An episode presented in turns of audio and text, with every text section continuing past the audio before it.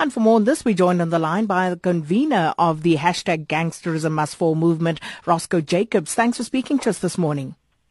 Uh, good morning and good morning to your listeners. Now, Mr. Jacobs, let's just start by looking at how intense uh, the gangsterism situation is on the Cape Flats, and particularly in a place like Manenberg, uh, from where we've heard quite a few reports of late.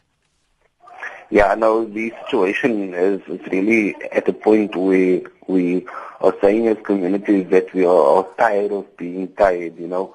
Um, over the last two weeks, it's reported that uh, 14 people um, have been killed, and if one looks at that, it's one person per day in Manenberg alone.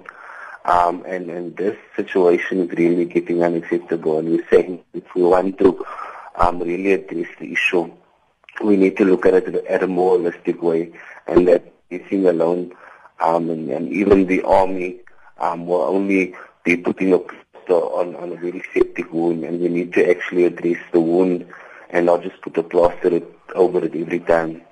So you're saying the police, uh, they are not enough. So um, what needs to be done? You talk about uh, business, uh, the labor sector, everybody coming on board, but what exactly would you like to see happen? Um, you know, one of the things that, that needs to happen is that we need to identify the, the root causes um, that are perpetuating the culture of gangsterism. And one of those things that we've identified as communities under the banner of gangsterism as well is the fact that young people do not have enough opportunities and young people aren't really um, being motivated within communities um, where gangsterism is perpetuating. So we're saying that more things need to be taking place for young people, um, and we need to we need to see young people being developed within communities so that they don't um, become part of um, gangs within communities such as Mango. And we're also saying that the apartheid design within the city of Cape Town um, needs to fall um, because this also perpetuates the, the culture of gangsterism. We need to see the end of, of flats being built within Cape Town. Um, we need to see um, houses being built close to um, the economic hub within Cape Town. And, and type of thing that we're saying needs to take place so that we can see an end to um, the culture of gangsterism. The city of Cape Town needs to ensure that services are being delivered to communities um, such as Manenberg. You know, the street lights should be working at all times um, the roads should be serviced and should be cleaned um, so that communities can take pride and actually take a stand within their communities. But we're also saying that communities need to take a stand and provide information um, to the police um, through the crime line number and so forth. So why do you think communities haven't been forthcoming with that sort of information?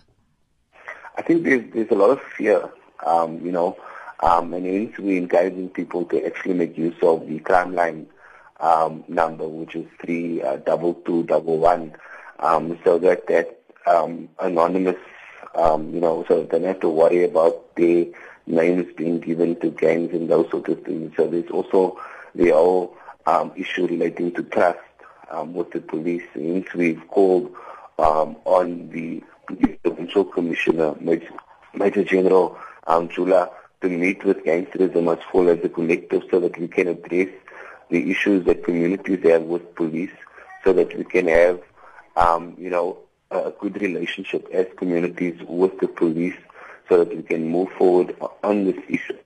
Um, so we, we're saying that communities need to be able to trust the police and that currently isn't there. And we're really grateful for the intensified um, of the police um, which some are actually mistaking for the army within in Manenberg at this present stage.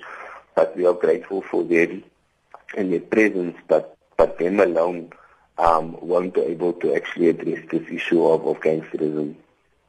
And just uh, finally, before I let you go, Mr. Jacobs, um, uh, you've expressed your displeasure with uh, the mayor of Cape Town, Patricia de Lille, saying that she needs to be more of a mother for the mother city and uh, concentrate less on party politics. What more do you think she could have done?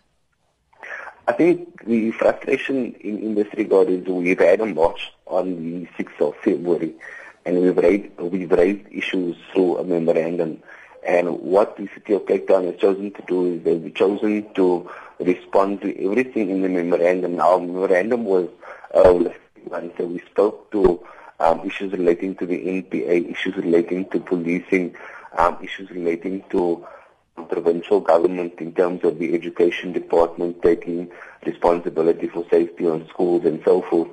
And what the city did is they, they chose to respond to everything except the issues that we've raised regarding local government and the issues that are that are assisting or perpetuating the culture of gangsterism. And this is why we're saying that Patricia de Lille needs to be a mother for the mother city and she shouldn't be an absent mother um, within addressing the issues that are actually, you know, affecting the lives of our people on the Cape Flats.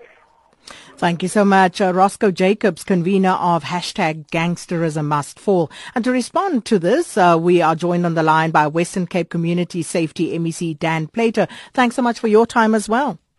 Good morning. So, um, as I understand, Western Cape Premier Helen Zille has allegedly called for clarity on the deployment status of all policing units uh, operating in the province. Uh, how much of this has to do with the issue of gangsterism and policing gangsterism on the Cape Flats?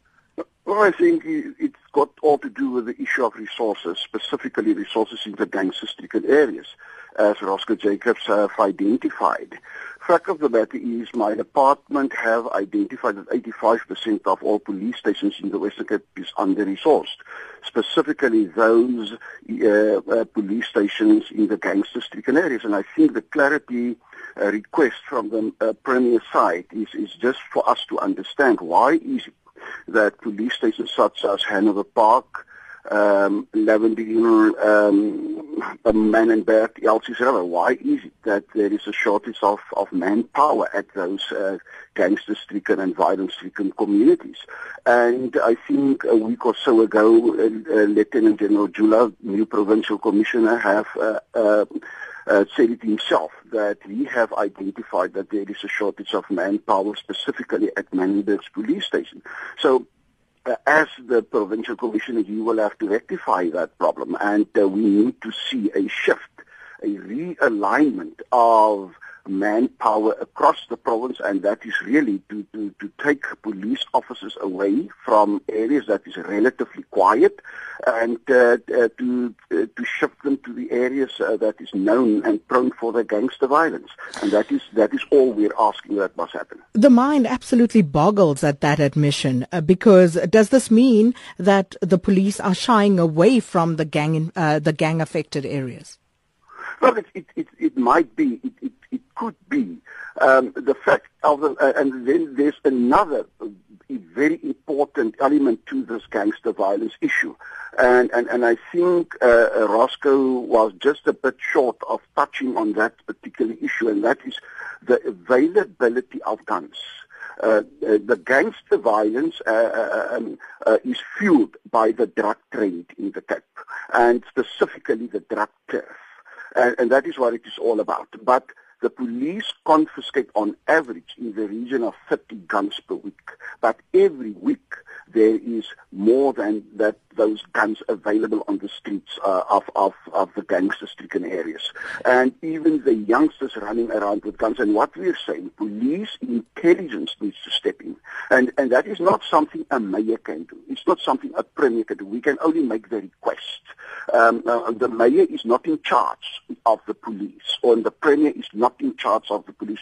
No operational control. And many of the questions Roscoe asked would have been labeled in the front of the door of the provincial commissioner. But, but we have a responsibility as province and as a city to assist the police as far as we can. And it is exactly what we are doing. Uh, the fact of the matter is police intelligence needs to unravel for us the origin of the guns. Who supplied the guns? Where is it coming from? And that is a question not answered as yet.